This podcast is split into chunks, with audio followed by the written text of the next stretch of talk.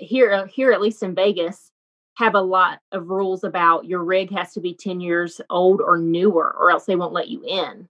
Which okay. I know. I thought anything would go in Vegas, right? But apparently they have a lot of RV rules.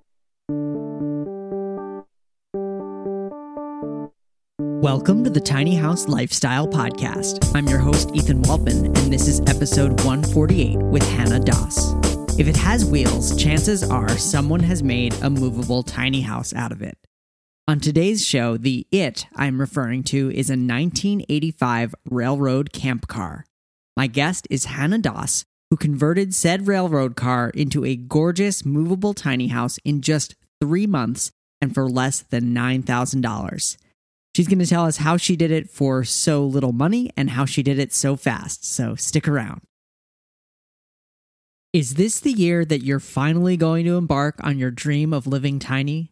If you're serious about building or buying a tiny house in 2021, then I'd like to personally invite you to my online community where you can connect with other tiny housers, get your specific questions answered, and get support on your journey. Tiny House Engage brings together tiny house hopefuls and DIYers to share plans and resources, learn from each other's challenges and mistakes, and celebrate our successes so that we can feel less alone while we build faster, safer, smarter, cheaper homes and embrace the tiny house lifestyle. Whether you're a tiny house dreamer who's still figuring out all the systems, plans, and everything you need to go into your tiny house, or if you're actively building, Tiny House Engage has the resources for you. There are professional contractors in the community here to answer your questions about plumbing, electricity, ventilation, carpentry, and there's also plenty of interaction between members. If you need some encouragement or just need to know how someone else solved a particular problem, you'll get those answers in Tiny House Engage. I'm also very active in the community, answering questions and keeping an eye on things. So if you want to interact with me on a daily basis, this is a great place to do it. To learn more and register for Tiny House Engage, go to thetinyhouse.net/engage. Registration is open Tuesday, February 9th, and it'll be open through the following Tuesday, or whenever we get 20 new members, whichever comes first. I can't wait to meet you in Tiny House Engage, and I know you'll love your new tiny house community. All right, I am here with Hannah Doss. Hannah renovated a 1985 railroad camp car into a tiny house in only 3 months and for less than $9,000. Then she wrote and illustrated a children's book about the renovation. She's been living tiny full-time for 3.5 years in Las Vegas. Hannah Doss, welcome to the show.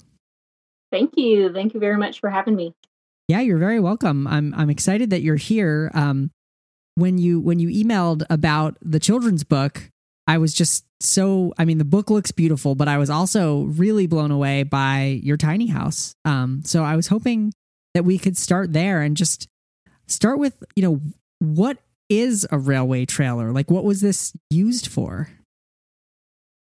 Yeah, so these rail cars, some were on the rails and some were always on tires. This one was always on road tires.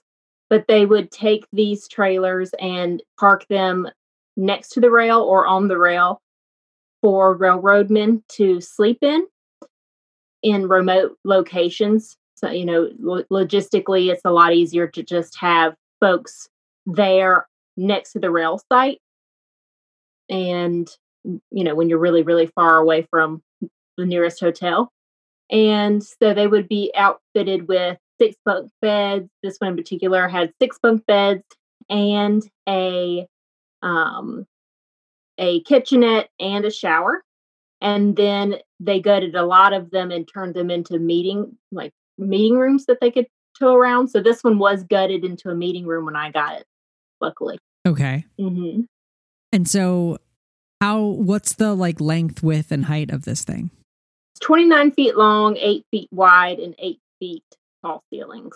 Okay, so on the larger end lengthwise for a tiny house, or about average, but you don't have a loft or a second floor at all, correct? Right. So what was the process like for you? Or actually, maybe Can you tell us about like how you found this? Were you like looking for a rail car, or did this kind of happen serendipitously? Maybe you can tell the story of how you found it. Yeah. So I knew that I wanted to live either in a fifth wheel or some sort of tiny house, but I had less than $10,000 to my name. So I didn't think that building a tiny house was in my budget. So I had totally set my mind up on fifth wheel trailer, and I was going to renovate it and make it really cute, like a tiny house on the inside. But my parents kept trying to talk me out of that, especially my mom. She kept saying that they weren't insulated well, or their slide outs might leak, and that I just needed to keep my mind open. And so my dad worked for the railroad and knew about this auction that they had coming up. And he said that he had heard that they were going to have some of these railroad camp cars, and that they could make a really good tiny house. The auctions are open to the public. So, anybody could go to these auctions, the railroad surplus auctions. And so we went, I looked, they had like maybe 15 of them. They were all in various different shapes. Some of them were missing doors and all of that. And I noticed one was on the list, but they didn't have the condition of it listed, which all the other ones they did. And so I think a lot of people must have thought it was dilapidated, but it ended up being like the best one there. And luckily, a lot of people weren't there for its bidding. So I ended up getting it for $300. And the trailer that just like it, that went right before it, was in worse shape and went for $1,500. So I got really lucky. Wow. Yeah. That's amazing. So $300 for an existing structure on a trailer ready to tow away. Yes. That's amazing. Congratulations. I know. I scored the jackpot for sure. Yeah. I mean, for people who are trying to build tiny on a budget, like the trailer is usually the one biggest expense, and they're buying a trailer with nothing on it. So did you have much time to inspect it, or did you just kind of take a leap and, hope that axles were okay and like all that kind of stuff? Yeah, it was a leap. I mean, my dad has a lot of knowledge. He's just a general handyman. So he was able to, like visually inspect it and say, I think it'll be fine. But yeah, we just had to take a leap of faith that it would actually roll nicely, and that the tires hopefully would make it to the next state over. Well, from Alabama to Tennessee. And they did. I had no idea if the heating and air would work. It did have those units, but they ended up, I'm still using those same original units today, the heat and air. I did get a mini split for Christmas. Woof, woof. We'll see how that install goes. But yeah, it was a lot of faith and a lot of luck. Amazing. Well, again, congratulations. So how are they constructed? Are they like SIP panels? Are they framed? How are they made? They are framed aluminum, and so the outside was in great shape. It's got a few dents, but I'm too worried about that. It doesn't have any rust, and so it was framed on the inside with wood, and so we gutted some of that wood out, because when we did remove the plasticky paneling on the inside, we did find some carpenter ants, so we replaced that wood and then re-insulated it with housing insulation. Nice. And so you left the outside walls are original. Yes. Nice. And and then what about like windows and doors? Were you able to use what was there, or did you replace? The doors are original. The door behind me has a nice window in it. So does the one in the back. They had the screen doors, luckily, too. So I got really lucky there. The windows were the single paned, not great insulated type of windows. So we did knock those out and then put in double paned house windows, as well as I cut in some huge picture windows. Well, my dad did with this big fancy saw. so that I can have a lot of natural light in here. So we did make several windows bigger. Awesome. And then you had mentioned that some of them had kitchenettes, but yours had been gutted. So, how did you do the kitchen? Yeah. So to lay out my house, it was my mom and I, she drew up a house plan to like a box, a rectangle to scale on graph paper. And then she cut out all of my furniture to scale, like how big a toilet would be, how big my dryer would be. Even she even had like the little door on the dryer swing open so that we would make sure there was enough clearance on the door. And then we played around with the layout that way. So I ended up putting my kitchen in the center of the trailer. I got all of my cabinets off of Craigslist. $100 for all my cabinets. I refinished them and then didn't use all of them. So I sold the remaining cabinets for $100. So basically free cabinets, right? Wow. Yeah. My kitchen countertop was donated to me, as well as my sink faucet from a neighbor who was redoing their kitchen. So I was able to have Lowe's mix me up a countertop paint. And so I painted it a nice color that matched my kitchen. And so my kitchen is, I do wish I had a little bit more counter space. I've been thinking lately about how, you can make those hinged countertops that come up and just have like one leg that just swing out when you need them. So I'm thinking that might be, after I put my mini split in, it'll free I have a big column next to my kitchen that the heater is in, the original heater. So once that is gone and I have my mini split, I really could use that for a lot more storage and maybe some swing out countertops. Awesome. So what was the one biggest expense in the whole $9,000 house? Oh gosh. My toilet, but it didn't have to be that expensive. My dad got me a fancy toilet that I really didn't need, but the perk of it is it doesn't have a tank, so that I don't have to worry about water sloshing around when we drive it anywhere. Interesting. Yeah. So it's a flush toilet, but it's tankless? Yes. But other than that, I would say it was probably the windows or the insulation. And how did you insulate it? With R13, I believe is the number, housing insulation just from Lowe's. Okay. So probably like fiberglass. Yeah. Yeah. Mm-hmm.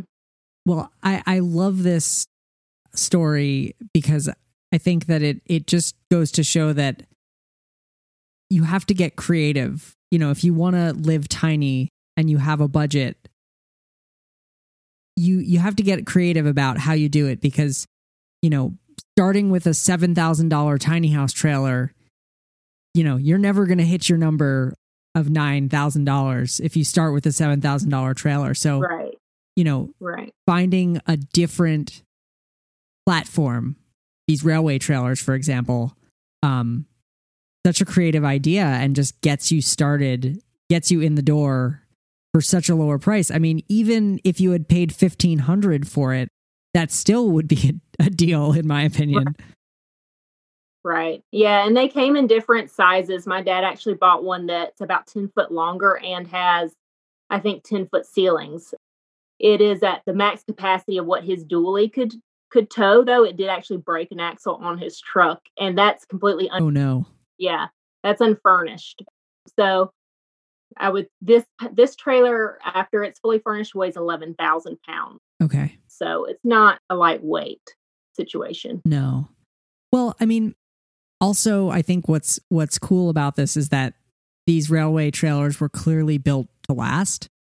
From the outside, you see these driving around, you'll see like a job site trailer and they look pretty cheaply built. They look like RVs, but like clearly this railway trailer was built to last. And it reminds me of an interview that I did a couple months ago with this gentleman who used an ambulance to convert into a van.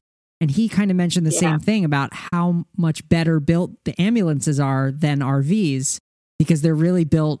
They're work vehicles. They're built to last. And so I think that's another kind of interesting hint to kind of like look for a platform that was built for work. Very true. Another thing I will say too is like RV parks here, at least in Vegas, have a lot of rules about your rig has to be 10 years old or newer, or else they won't let you in. Uh-oh, okay. Which I know, I thought anything would go in Vegas, right? But apparently they have a lot of RV rules, RV park rules. And so when I would call and I'd be like, hey, I saw that you had this rule about the 10-year year old or younger rig. My rig is technically the outside's from the 80s, but it's completely renovated. Everything's brand new. Is that okay? And I had a lot of people just go, no, no, no, no, no. And so that was a hard realization, because I came to Vegas not even having a confirmed place to park this thing. And so that was nerve-wracking. I had a migraine for like 3 days coming across the country with this, because I had nowhere to park it. So I did end up finding a privately owned RV park that makes their own rules. They still had that rule, but they said that, you know, with the owner's permission on a case-by-case basis, that they would let me in. And so they looked at it and they're like, oh, yeah, this is great. Come on in. So that was scary for a little while. But yeah. And so with the flush toilet, that's all plumbed in at the RV park where you are? Yes. Nice. Yeah, it did have holding tanks underneath that came with it, but they did need a little bit of welding work to them. And I had just planned to come and park this thing in an RV park and commute to work every day. So I didn't worry about restoring those tanks when I was fresh out of my master's degree and spent every cent on this trailer. Yeah, that wasn't a problem for me. So, other than you and your family, did you have any other help on this project? We had one of my dad's friends come and do the electricity. And we bought all the supplies for him and then paid him like $400 to stay some days. And we traded him like, you know, we'll babysit your grandkids and entertain them while you do this. And then we did have some really great neighbors who came and stuffed in some insulations and just out of goodness of their heart. So we did have a little bit of help there as well. Well, that's awesome. Well, one more thing I want to ask about the house before we kind of turn to the book is the mural, the paint job on the outside. Can you tell us the story of that? I'd like to tell you a little more about Tiny House Engage. Tiny House Engage members are also able to listen live as I record these podcasts and interviews and ask questions of our guests. So if you're a big fan of the show, Tiny House Engage is a great way to get an inside look at the Tiny House Lifestyle Podcast and get access to episodes weeks or even months before they go live on the feed. To learn more and register for Tiny House Engage, go to thetinyhouse.net/engage. Registration will open Tuesday, February 9th, and it'll be open until we get 20 new members or for 1 week, whichever comes first. I can't wait to meet you in Tiny House Engage, and I know you'll love your new tiny house community. Yeah, I would love to. So my friend, his name is Scott Muir. Mm-hmm. He, or Tubes Muir is his handle name. Okay. But he lives in Roanoke, Virginia, and he's a spray paint artist. He's super, super funky and great at what he does. And we actually met because we were both being represented in the same gallery, and I ended up really loving his art, and he really loved my art, and we did an art trade. And so that's basically what we did here with this mural. I had a big sculpture I had done, and so we basically traded this mural on the outside of my trailer for that big sculpture. And so he came up for like 3 days and worked on it. I told him I just wanted like a man. He had done an image that kind of inspired me, but it was like it was a mountain range with a man's face in it. And I was like, that's kind of what I want. And so I found an interesting old man's face on the internet and then was like, can you kind of work this into a mountain range? And I want him to have a waterfall beard. And he was like, okay. So yeah, he did it in about 3 days. And we did leave the back of the trailer mostly blank because I wasn't sure how well the mural would be received in conservative RV parks either. Uh-huh. So that I could turn it if they had a problem with it, you know, so right. people couldn't see the mountain. And how has it been received?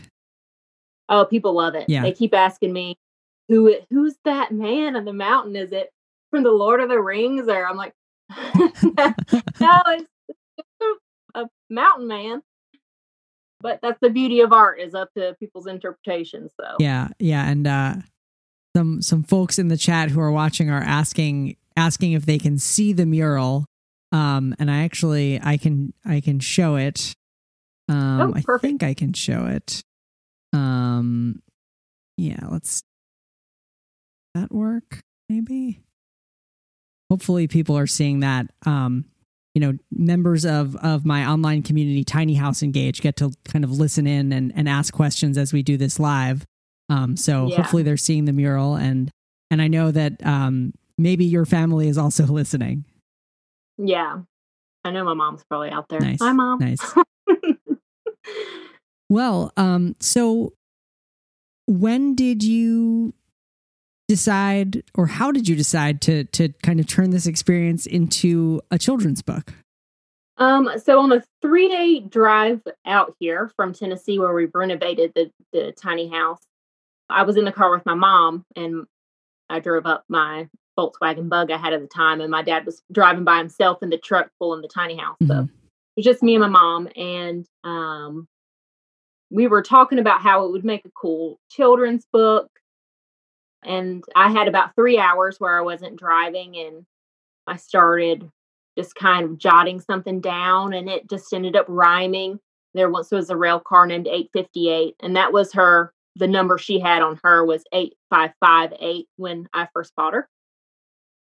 So she used to haul all kinds of freight, from apples to horses and coconuts too. She'd be right behind the engine shouting, choo choo. So that just came out of me, and I was like, whoa, okay, so let me see how far I can take this. Mm-hmm. And so I had it all written in less than 3 hours. So it's 13 pages of stanzas. And then on the flip side is illustrations. So 13 illustrations as well. And I illustrated it and watercolored every single image, and then self-published it on Amazon. It's going like for $14.99. And, but I think it's really great. And in the back also, it has where, the pictures of my actual renovation, and then it also has a seek and find activity so that they can go through the book and try to find, little creatures that are hidden throughout every image. So it keeps them engaged as well. Nice. So are you planning any sequels? Any sequel children's books? Yes. So I actually wrote my second book over a Halloween weekend. We took a road trip to Arizona, and mm-hmm. I was also again trapped in the car for several hours. So that seems to be when I write best, when I can be inspired by the landscape that's passing me. And I'm an outdoor educator in real life. So this next book is way more focused on outdoor education. It's still all rhymes, but I teach about the state bird, the cactus wren, about how it doesn't fly very well, and what it eats. I talk about the saguaro cactus, how it can drink up to like 200 gallons in one rainfall, and then Journey, Hannah and Banjo, which is my little dog in real life. He's a weenie dog. Okay. But we go to the Petrified National Forest with the tiny house, the Grand Canyon, and Saguaro National Park. So I highlight all of those areas and the geology behind those as well. And I'm about to start painting all of the illustrations. I have all the illustrations done. So we'll see. This one, I'm planning to do like a book for every state. Nice. In that in that kind of same format where I educate on the flora and the fauna and the geology of that state, as well as the national parks. Nice. And I guess the tiny house makes an appearance in all of them. Yes, she's the main transportation in all of the books. They're going to be, the characters will be inside a journey, and she'll take them there. And she's in all the national park, like illustrations. Uh-huh. She's getting to see parks too. So the second book onward won't necessarily be based on 100% truth, like the first book pretty much was, but yeah, you can just continue that kind of RV, tiny house life for kids and road trips. So in the first book, is the plot of the book essentially just kind of telling the story of renovating the house? Mm-hmm. Yeah, so it's talking about how Journey used to be a really excited, happy working rail car, and then one day she was abandoned, mm-hmm. and she found herself at auction, and she was really scared because she didn't know if she was going to turn into scrap metal or what. And then this girl named Hannah and her dog Banjo come to her rescue and end up saying, "I have this really great plan for you. I've always wanted a tiny house." And so then it goes through me renovating it with my parents and how all of the supplies came second hand, but it didn't keep her from becoming quite grand, uh-huh. which is true in real life.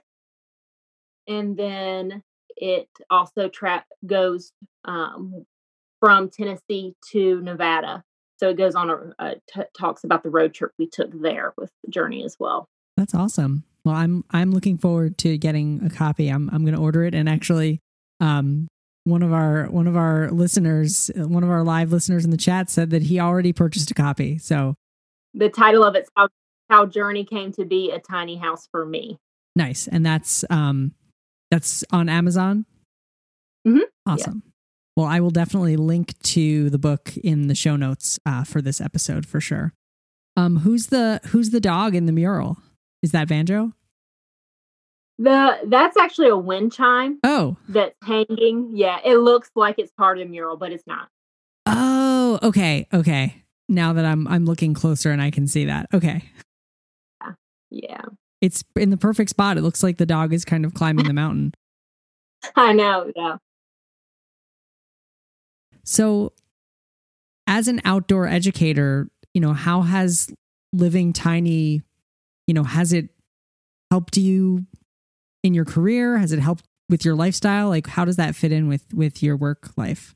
I would say it keeps me like thinking minimal when I'm out backpacking or whatever for my job, or for personal fun. You can only take with you what you need. Mm-hmm. And that's definitely reflected in tiny house living.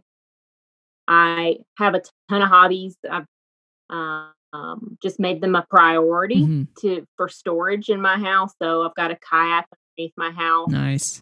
All of my extra storage is dedicated to climbing, rock climbing equipment, camping, backpacking equipment, and art supplies, because I love to paint and make jewelry and stuff in my free time. But yeah, it just, minimalism is a part of the outdoor industry too, Yeah. And I think that that and tiny living just goes hand in hand. Yeah, no, you definitely see people who are just super into climbing or mountain biking or just all these things, just trying to live as simply as they can and live as close to those activities as they can. Right. Mm-hmm. So do you have plans for, any moves or, any more building plans, or are you sticking with Journey for the foreseeable future? Oh yeah. Journey definitely for the foreseeable future. I don't really see me moving away from tiny house life until I've picked a place where I maybe want to buy a house and, settle down. I do have some improvements I want to do on Journey, like the mini split. And with the cost of that, I feel like I have to live in here now for a few more years. Yeah. But then, I'm thinking like after I am through Living in Journey, either turning it into an Airbnb or an art studio. Nice. Yeah. What, I'm curious if you could go back and give yourself advice as you were starting on Journey and on this project, what advice would you give to Hannah from the past? Oh, one thing that I wish I would have paid better attention to was where my electrical outlets are. Okay. I really would have loved a few more in my kitchen, and there's one by my bed that I love to plug my phone into, but I wish I would have slid it up because the cord of my phone is like laying on me when I sleep. So I would look at the electrical outlets a little bit better. And, you know, it was really hard when we were building. You know, people glamorize that, oh, it's so great. And it is after the fact. Mm-hmm. During it, it's really hard. You're arguing. Things are stressful. Things aren't, you make a cut and it's the wrong cut and you have to run to Lowe's for the fourth time for the day. So it can be super frustrating. And there were days that I knew that if I didn't just go with the flow that I might have my dad quit on me, because I was working my parents pretty hard. But yeah, I think that, also like a word of encouragement to anybody who's listening is that you can do it. It is going to be hard work. Not all rainbows and butterflies, like maybe some, reality TV shows make it look, but you can get through it, and it's so worth it after you're living in it and you have your own walls, you don't have to have a roommate if you don't want to. And so that's really brings you a lot of peace. Yeah, that's awesome. If you don't mind, what are your living expenses now? So I live in an RV park that is more expensive than some other ones in the area, but you get what you pay for. It's $650 a month here, and that does include all my electricity and water. It includes, they have a community pool and a hot tub, and they have really nice bathrooms. Like if your tiny house doesn't have a bathroom, mm-hmm. They have really nice bathrooms and showers. And it's very safe, super duper safe, which is great. There were some RV parks closer to where I work. I do have like a 35-minute, 40-minute commute to work every day, mm-hmm. one way. There were some places that were closer, but they were only about $200 cheaper, and they were really sketchy. Oh, yeah. Are there any other tiny houses in your RV park, or are you the only one? I'm the only one that's permanent. We have a few that come and go, and it's always super exciting when there's another one in the park. But yeah, and people walk by. There's a lot of people that own dogs here, so they're walking by a lot, and they'll comment, "Oh, I love your paint job," or "I love your house," and I always am like, "Do you want to come inside?" Because I know how excited I am when another tiny house pulls in. Like, I want to see the inside. So if I've given several impromptu tours, but I love just sharing the possibilities that are out there with folks. Nice. Well, one thing that I like to ask all of my guests is what are 2 or 3 resources? So it could be like books or even like YouTube channels or websites, some things that were really helpful for you when you were figuring this all out that you could share with our listeners? Honestly, my biggest resource was my dad. I got super lucky. I didn't have to Google a thing. My dad was a contractor, so he built houses, and he had every single tool with the exception of, I think we went out and bought one tool the entire time. And he knew all, he had all the tools already and knew how to use them all. But I also used Pinterest a lot to be able to pin my style and kind of mm-hmm. that way I could visually communicate to my parents what I was looking for. Yep. And give that kind of direction so that they could help me. I could help I could help them help me, basically. So I would say Pinterest, and my dad. Knowing somebody who knows what they're doing will save you so much time. That is for sure. So we'll be putting Hannah's dad's phone number in the show notes, right? No, kidding. He's retired and he knows what he's doing. So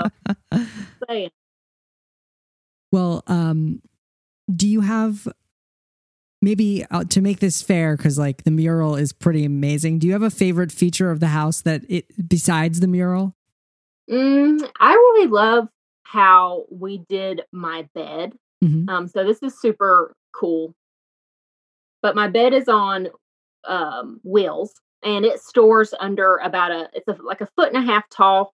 I call it my loft, but okay. It's 1.5 feet off the ground. Okay. And on top of that is that 1.5 feet riser is my living room. So my bed rolls out from underneath my living room at night, goes into my kitchen, and it's a full size bed. I could have fit a queen, but I decided to go just a few inches, skinnier so that I could kind of walk around my bed if I needed to. I was hoping it would be easier to make the bed. Cool. But the rack is from a Pier 1 that was going out of business. It was a rug display rack, so it's like this big metal rectangle with grid pattern in it. Okay. And we just drilled some holes and put wheels, casters on it. And then the fancy rug display hardware where you can pull the rug out, on the rack. It's like barn door sliding hardware, which is crazy expensive for what it is. So we were able to buy that with the rug display rack and then turn that into what my pocket door on my bathroom operates on. Amazing. So I think that's all for $45. Wow. Yeah. So how long, you have all these kind of stories about finding these items that seem like perfectly repurposed. How long did the whole process take with all of this, looking for materials? Gosh, maybe 5 months, because I bought the tiny house at auction I'd say no more than a month, before I graduated and then was able to start working on it. Uh-huh. So I'd say 4 to 5 months, we were looking for stuff / also the 3 months included in that we were building. Yeah. Amazing. Well, you must have worked tirelessly to get it done that quickly and find all those materials. Yeah. Yeah. I had graduated and didn't have a job yet. I was about to start the one in Las Vegas. And then my mom wasn't working at the time either. So basically you had two people working full time on it. And then my dad working from 6 p.m. to 10 p.m. at night. And then every weekend. Wow. 3 months. Well, it's a very inspiring story, and I thank you so much for coming on the Tiny House Lifestyle podcast and sharing it with our listeners. Thank you so much, Hannah. Thank you so much for having me, and I appreciate all of your time. Thanks for listening. Thank you so much to Hannah Doss for being a guest on the show today. You can find the show notes, including a full transcript of this episode and lots of photos of Hannah's amazing tiny home at thetinyhouse.net/148. Again, that's thetinyhouse.net/148. Also, don't forget to go to thetinyhouse.net/engage to learn more about the Tiny House Engage online community. I am welcoming new members starting on Tuesday, and I hope one of them is you. All right, that's all for our show. I'm your host, Ethan Waldman, and I'll be back next week with another episode of the Tiny House Lifestyle Podcast.